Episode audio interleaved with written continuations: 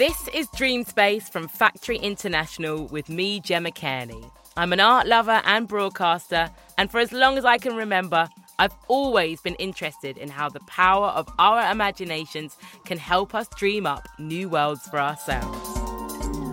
Factory International's new home is the new venue in Manchester called Aviva Studios. It's big, very versatile, not limiting itself to one kind of performance. A kind of dream space, actually. We wanted to ask artists to imagine that they had a limitless space with infinite possibilities to program whatever they want in their dream space. To find out what makes them tick creatively and what kind of art that they think the world needs right now. In every episode, we're inviting a special guest to take over our minds, our imaginations, our dream space with whatever they want, creating their perfect lineup of art, music, inspiration, and more. Together, we'll create a new vision, pushing the boundaries of what is possible, asking what kind of art the world needs right now, and inventing tomorrow together. There's no limits to dreams, so open your mind, get relaxed, and let's get dreaming. Today, we're entering the dream space of the award winning author and poet Danez Smith. They are the author of three critically acclaimed poetry collections, including Homie and Don't Call Us Dead, which won the Forward Prize for Best Collection and delves into the intricacies of their identity as black, queer, and HIV positive. They once described their work as a chance to peer into the surreal edge at another version of us, which feels apt for entering into their dream space today in this episode. For MIF 23, Danez Smith set the creative tone for a lock in at Manchester's Contact Theatre in honour of its 50th anniversary. A collaboration between Factory International and Contact. 50 Hours of Freedom invited three local artists to make new work in just 50 hours, which was performed in front of a live audience, all inspired by a brief given by Danez. This is Danez Smith's Dream Space.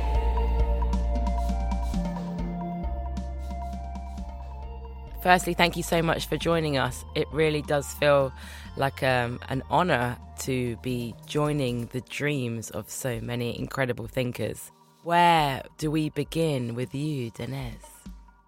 I don't know. I, I, look, for those of y'all listening, I know this is like in the forever time of the podcast world, but it is 6:30 a.m. Uh, here in Minneapolis and I only know I'm only here because I rolled something told me to roll over at 5:45 and double check what time is it in the UK. uh, and then I realized in my travels I had made a little bit of a miscalculation. So I'm halfway still dreaming. So I great place that. to start. we literally are in your dream space. Yes. Do you consider yourself quite a dreamy person? Do you often find yourself in a subliminal space or are you a realist and in the real world? I think dreams are the only way I can survive the world. I tend to be a little bit of a realist, and sometimes my dreams are a little bit too real for my taste. But think I, I daydream a lot. I think dreams are how we how we call the future towards us. I think as a poet, dreams are a super important space to like live and think and act from. Yeah, I think dreams are a supreme power and a gift that we are given. So I write as well, and I find it the most dreamy headspace. I feel like sometimes stuff comes through me or through my body when writing in a way that I don't feel when I'm communicating through like the verbal word. Mm-hmm. When you write, how does it feel in your kind of body and mind?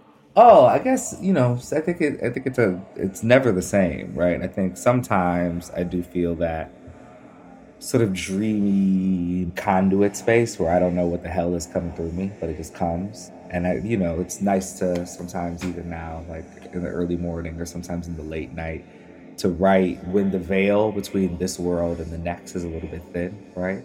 Or maybe when your spirit is a little bit more porous to these juicier questions or these like more slippery thoughts and concoctions that can lead you someplace. Um, sometimes it's really hard, right? Sometimes I feel like I am the maker of my things and, you know, like editing and charging forward and like really trying hard to get what I envision. But I like when it feels like a collaboration between me and you know, maybe some unknown forces, maybe the ancestors, maybe God, maybe ghosts, maybe spirits and fairies. I don't know, whatever is out there, sprinkling magic onto our brains and into our eyes. So I think it's both for me. I think sometimes I feel very much like human or very much like this is a machine of my making. But I think the best or the funnest or the most mysterious is when it feels a little bit more like there is another energy collaborating with my mind and my hands as I'm making stuff. And does this liminal space heal or take us on a journey to actually create new and better worlds or existence? Uh, I don't know. I don't know if all art is for healing, right? So sometimes it heals for sure. Sometimes it leads us to the better world. I think sometimes art is meant to destroy. Um, sometimes it's just meant to witness, to hold. So I think it does what it needs to do. Yeah, healing is necessary, and I, and I love making art that charges towards a better world. But sometimes I don't know. I think also I, I like the idea of destroying too because I don't know if we can always build a better world on top of the one we have. I think sometimes we got to knock some things down. And so sometimes you need some dreamy destruction to come into the place to help you imagine what could be built within that cleared space. Here we are in your dream space. Anything can happen, and you get to choose. Yeah. As an audience member or somebody who has come to experience your particular exhibition, whatever it may be, I don't want to put any limits on what we're going to go through and what we're going to experience. What happens in the initiation? What's at the beginning of this dream space?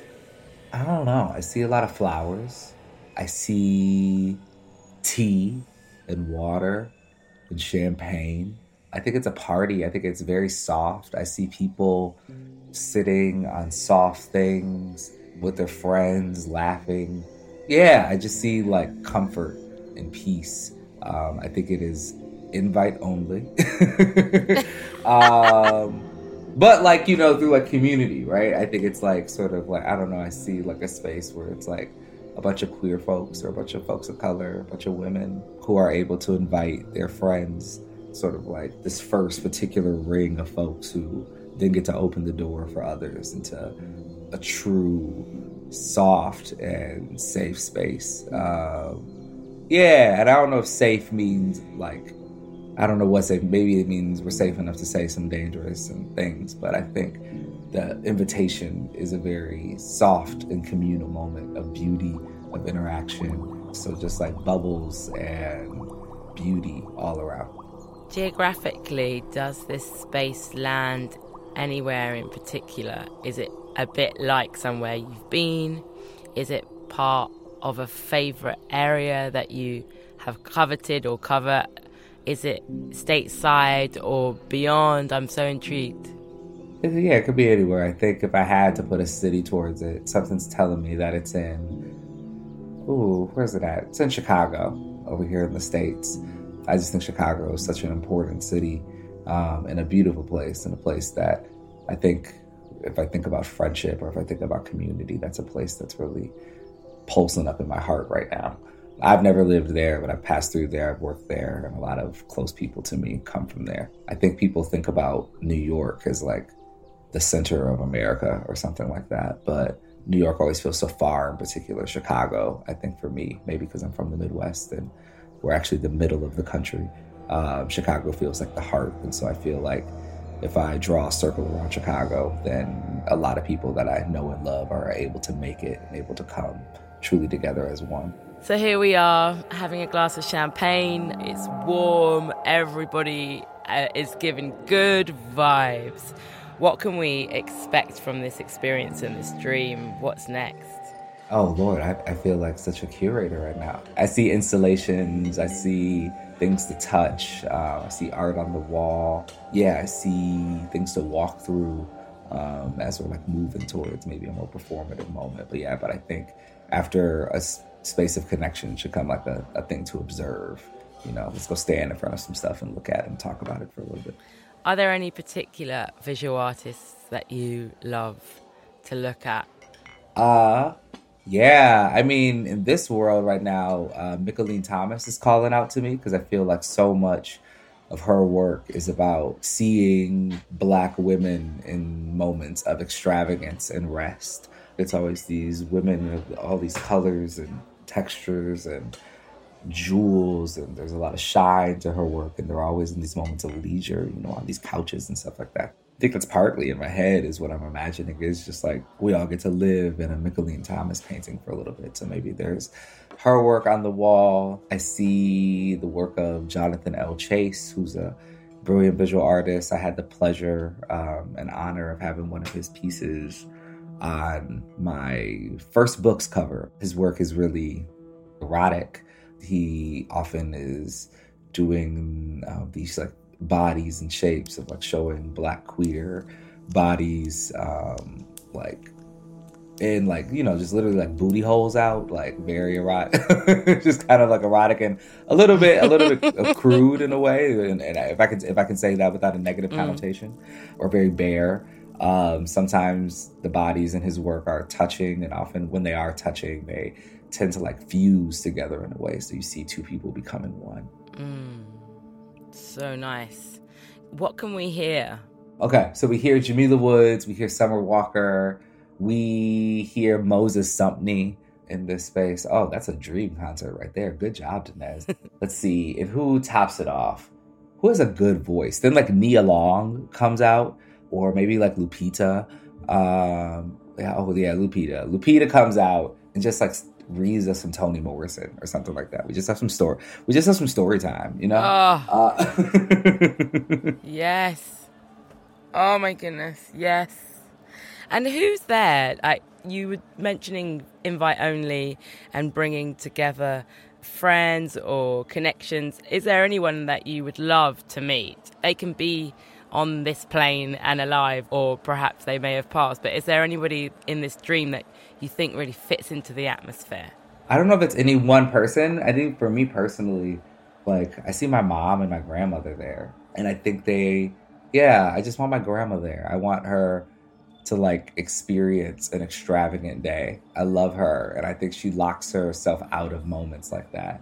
Yeah, maybe I don't know a, a mom that I would particularly like to meet. I, I want to meet Tina Knowles. She made Beyonce and Solange. So, uh, oh, Solange is there. That's who I want there. That this is a very Solange yes. Uh, yeah, so yes. maybe Solange is there. Um, and she doesn't have to perform, you know, unless she wants to. Solange, if you want to get on stage, the mic is open. Um, but you know, Solange is just there, kicking it, you know. Um, and I get to go sit with her and Tina. We smoke a blunt, um, you know, out on the patio. And then, um, yeah, that's it. Actually, this is a nice moment to ask you what can we pick up in your dream? You know, are there books or resource or things that you can take away with you? Oh, I love that. Yeah, there's books, there's records, Maybe it feels like a maybe there's like a thrift store section, you know? If my grandma is on the invite list and I told her there was a thrift store or like a Goodwill in the middle of this exhibit, she would she would definitely come. that lady loves a deal. I see like tables full of like useful stuff, right? So like maybe somebody picks up and starts like doing their friend's toenails or maybe there's like brushes so people can start doing each other's hair. Maybe there's you know, people just this like organic braiding happening around the space. You know, I see a barber in the corner too for the folks who have a fade to get lined up and stuff like that. So yeah, it's like at once a performance and like also just like a kickback too. It's like sort of be as you need to be.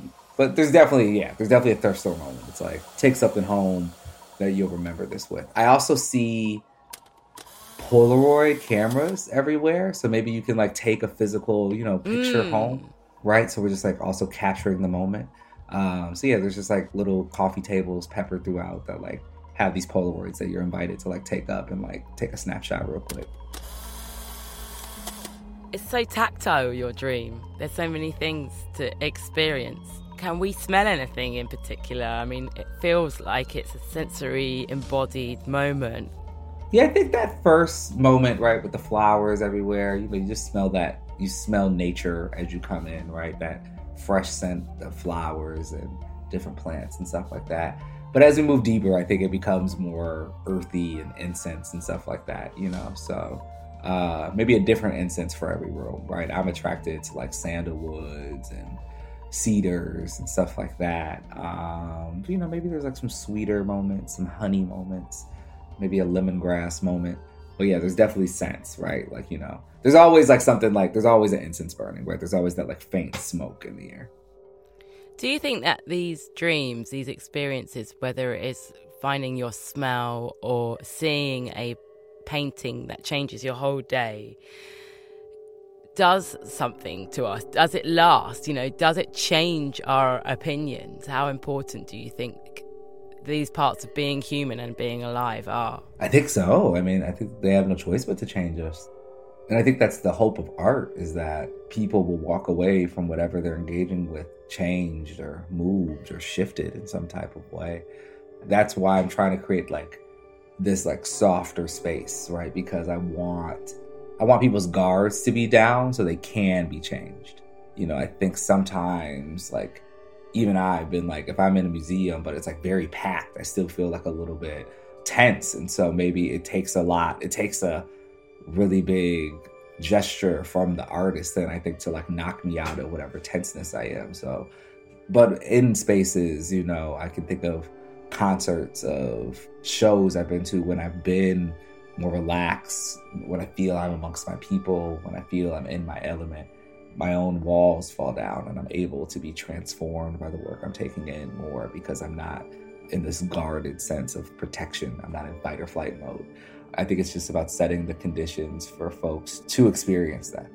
What's one of the best memories that you have of that happening in a live music space? Janelle Monáe, after which album was it? I think it was after Electric Lady. Um, so that tour in the Skyline Theater here in Minneapolis.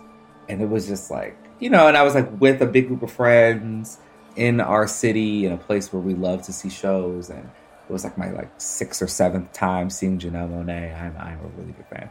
And it was so cool. She like had us literally sit on the ground. And only for Janelle Monáe would I sit on the dirty ass ground of the Skyline Theater. And so we all sit on the ground and she starts like crawling through the audience and eventually she's sitting on my friend D Allen's lap and like singing the song to him. and, like, wow.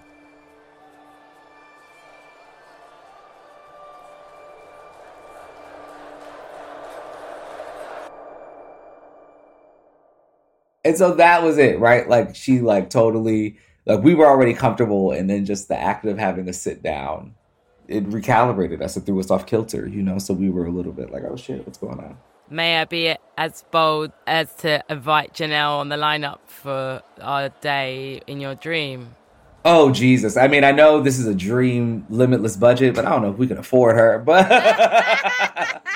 but I feel like Janelle would want to come. I feel like I feel like I'm making a space where Janelle yes. is like, I want to bring my three girlfriends, you know, and so Janelle please feel free totally. to come. The mic is open for you to do whatever you want. If you want to perform, if you just want to talk, you know, she just want to be seen. I just I see that. maybe Janelle Monáe is just like I like I like these moments where they're just like in this new era of their music, just like dancing on bars. So I just see Janelle just like you know on top of the bar, um, you know, with their titties out doing their thing. So. this is such a fun dream. what can I say? I am so ready for it. Um, and do we get food? Like, can we taste any particular flavors? I'm imagining a really bright salad with like citrus and fennel and jamaica. I mean, am I just describing the salad I ate yesterday at the restaurant? I am. Um, and oranges, and cheeses, you know. So like something very like decadent but but light. What else? And what else am I tasting? I'm tasting like lemon sorbet like citrus sorbets, lemon, grapefruit, maybe mango. That's not citrus, but it works in there. Mm. I'm tasting bread and jam and meat and cheese. It's a decadent charcuterie and, you know, plenty of fruit. I'm tasting fish. I think I'm tasting fish. Yeah. Uh, I, I'm tasting fish with like a nice bright sauce over like some rice or something like that. I feel like roasted carrots. I don't know what I'm tasting now. I don't even like roasted carrots like that, but I'm tasting them.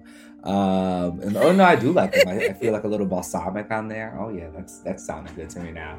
Um, and then just like cake, just like so much cake. Oh my god. oh my goodness, this banquet, yum, the sounds. How long does this experience last? Like, how long do I need to clear in my diary to come and be part of Danez's dream? Oh, it's like all day. It's like, yeah, yeah. It's like, you know, you can come and go as you please, right? But to get the full experience, I think you're coming at like 10 or 11 and like, yeah, you're there for the full day. You're not leaving till midnight. Nice. And do you find yourself curating space in your own career in the real world? Do you want people to feel like a particular feeling or set moods when you perform, for example? I think so. Um, when I perform, when I teach, I think I'm curating a particular mood. I love people to feel a range of emotions. Like when I perform, I know I've done my job. If somebody comes up to me after and I was like, oh my God, I didn't expect to laugh and to cry so much when I came here today. And that lets me know I've done my job as a performer.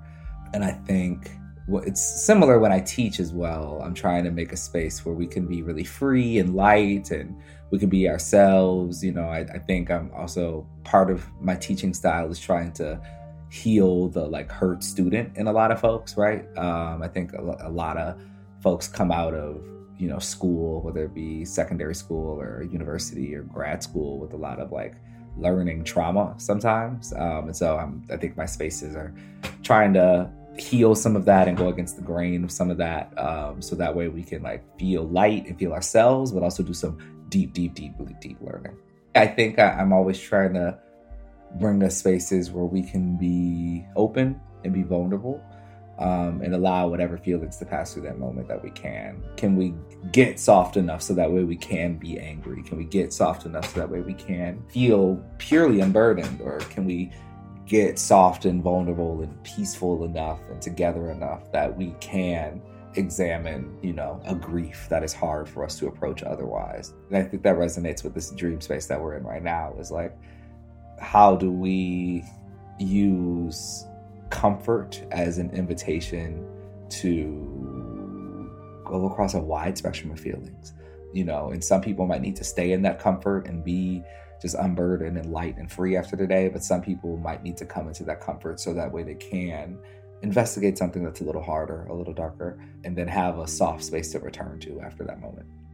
Have there been pinnacle moments in your journey be it career or life, so personal, professional, that have really helped you carve out exactly what you're saying, you know, to be able to be so articulate in and and it seems from an outsider's perspective confident in knowing that we need to be able to feel a range of emotions and not to be afraid of anger or to overcome like trauma of society in, in, academic spaces. Like these are really powerful things that you're saying but how do you get there? Like what has it been in your life that's made you think things need to be done differently? I think uh i can think of a couple of like spaces throughout my life that i've learned that. I think about my high school theater program where we were sort of moving in the teachings of augusto boal's theater of the oppressed um, to build our own work. And I think our teacher, Jan Mandel, who I still work with to this day, um, but I think she was uh, really good at setting up a space that was safe enough for us to dream. And I really, you know, it was in the basement of our school. And I just think about that basement for a young me as such a holy place uh, where I could come and be whoever I was. I mean, that was one of the first spaces where I was like out and queer. And it felt like it was part of another world. And it was because of the permission that we were allowed to feel whatever it is we needed to feel there. It felt like a place like nowhere else in school. I'm thinking about um, my college program at the University of Wisconsin. I was in a program called First Wave, which is a like hip hop and spoken word theater program. That's actually through First Wave is actually how I made it to Manchester for the first time. We came over for contacting the world back in the day. I mean, that is a dream. Even the title of that yeah. course to me is a dream. I just think to be in those spaces, particularly at certain points in life where mm-hmm. you know we're starting out, mm-hmm. trying to find our voice. And I, am so happy. I, I feel so moved when I hear my peers, my contemporaries, you know, the people that I connect with, describe that these safe and wonderful spaces are out there, Mm-hmm. and there are people leading them as well and creating them because there's also a, quite a lot of pushback to be in safe, queer, black Mm-hmm. spaces. It's um, it it makes me really happy actually to just hear about these like like something like First Wave. Like, how cool is that? Yeah, yeah, it's beautiful. Um, and I feel like I'm still finding those spaces as an adult. You know, I think having those experiences early has really informed the type of relationships that I've sought with friends and with lovers. You know, um, yeah, I think like the reason I'm engaged to the man I'm engaged with is because he reminds me of that feeling. You know, the reason I have the friends I have is because they remind me of those inaugural and integral spaces that are so important to me.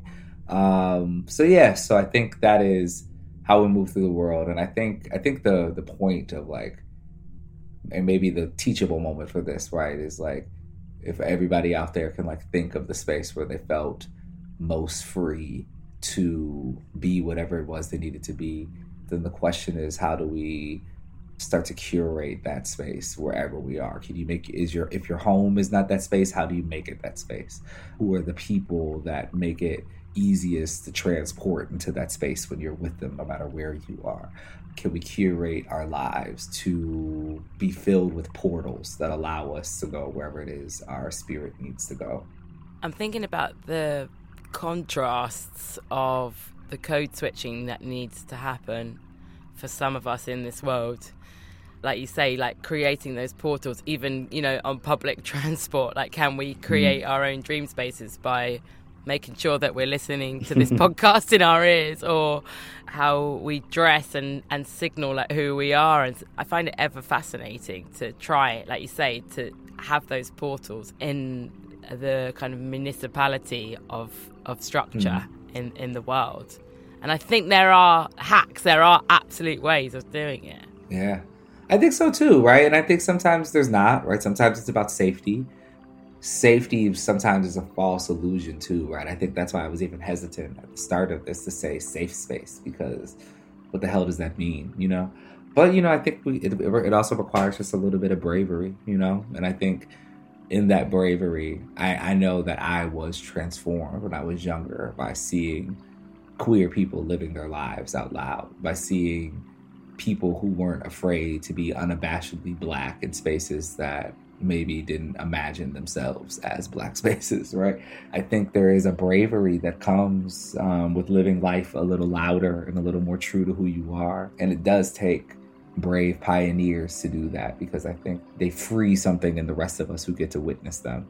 Um, and hopefully uh, they start to reconfigure the world around them with that bravery so that way a lot of us can step more into ourselves and the more of us that step into ourselves the the bigger that community comes you know the harder it is to, for a more ignorant and violent world to quell what is abundant and vibrant within us Thank you. Thank you so much for sharing that so beautifully. Are you going to perform in your dream space? I'm here for the festival and you. hell no oh, Uh, well, we want you to. I'm doing a show next week at the at the other Dream Space, but no, I don't want to perform. I want to host. I want to like take care of people. I'll do stuff, but I won't perform. You know, I'm not on the schedule. I'm enjoying. I'm dreaming. I'm I'm living. And plus, I'm like I have a headset on. I'm like making sure the food gets where it goes. I'm making sure the performers do what they do. I don't need to perform. No. I'm having such a nice time at this dream space. My toenails have been painted by Janelle Monáe. How do we round it up? I mean, it's been such a feast in so many ways for our senses. I mean, you're not performing, but can somebody perhaps read one of your poems? Oh, sure. But I'm not sure it needs to be my poem. You know, I think there's so Okay. many poets out there. Aracelis Girmay should be reading poems. You know, that is the poet's poet. She is a poet for the heart, 100%. You are who I love. You, selling roses out of a silver grocery cart. You in the park feeding the pigeons, you cheering for the bees. I see a reading with her, with my homegirl Angel Nafis. Her poetry is Mana. Hanif Abdurraqib reading something. God bless him, that beautiful, brilliant man. Cam Awkward Rich, whose wedding I was just at, but he is just such a brilliant attendant to the heart and even the darker spaces within the heart too. I think we need to touch grief and to see the ways of which he leads us out of it.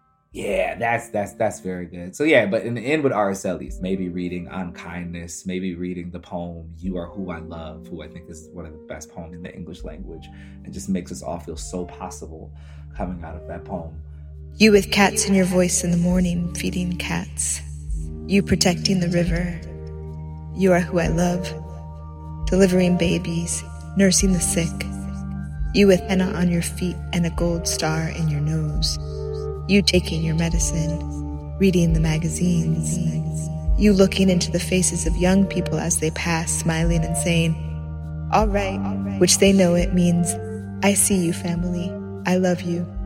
Keep on. That's a great space to end. And you know, and then, you know, everybody gets a gift. I think we end with a dance, you know, that's the way anything should end. That's why it's the last moment in the wedding, right? So I see that last moment of just like melting a slow down, a slow dance, you know, and it melts, right? There's still some people playing cards, there's still some people, you know, having a final plate or something like that.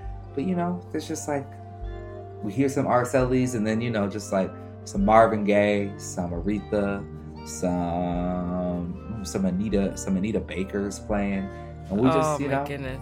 you know, we just get on out, right? Um, can't all Yeah. evenings end with a slow dance? Why They should. are they not? They don't thing? anymore. I They know. don't anymore. A slow dance is so nice. I feel like bumping and grinding just took over the idea of like an actual slow dance. I definitely did when I was a teenager. It was more like that's a, an opportunity to get close to someone you fancy, but it could just be so much more gentle than that.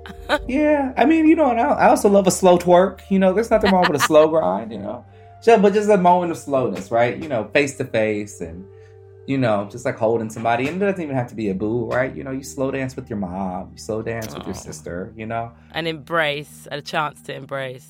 and embrace. It should end with slow dances and you know kisses on cheeks, and you know all the text me when you get homes and all that kind of stuff. Yeah, it should just softly dissolve, right? People should feel free to leave when they want to. You know, some folks love a good Irish goodbye. I do myself as well. Yeah, and I, you know what? And the, there should be tax. The the last thing, um, how we do leave is that there should be like taxis, guaranteed taxis, waiting for people outside, so that way they can just make their way home. Nobody's got to take the metro unless they really want to. But you know, everybody's able to just like hop in a cab and be whisked back to their home. Carriages. Car- fucking carriages, yes! Hell yeah. Freaking carriages, heck yeah. Horse drawn.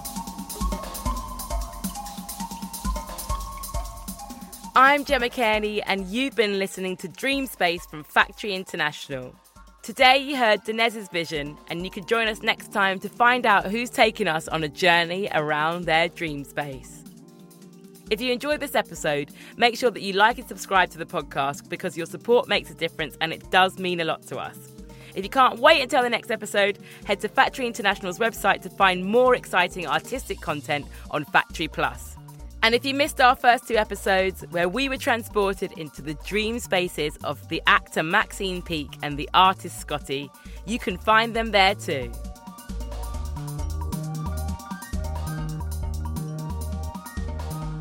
Dream Space was hosted by me, Gemma Cairney, and the series is produced by Katie Callan and Tess Davidson, with sound design by Femi Oriogun Williams and theme music by Carmel Smickersgill. The executive producer is Dan Jackson, and it is a reduced listening production for Factory International, curated by Scott Smith and Alex Mannion Jones. Poetry reading by Aracelis Girmay. Stay dreaming. Goodbye.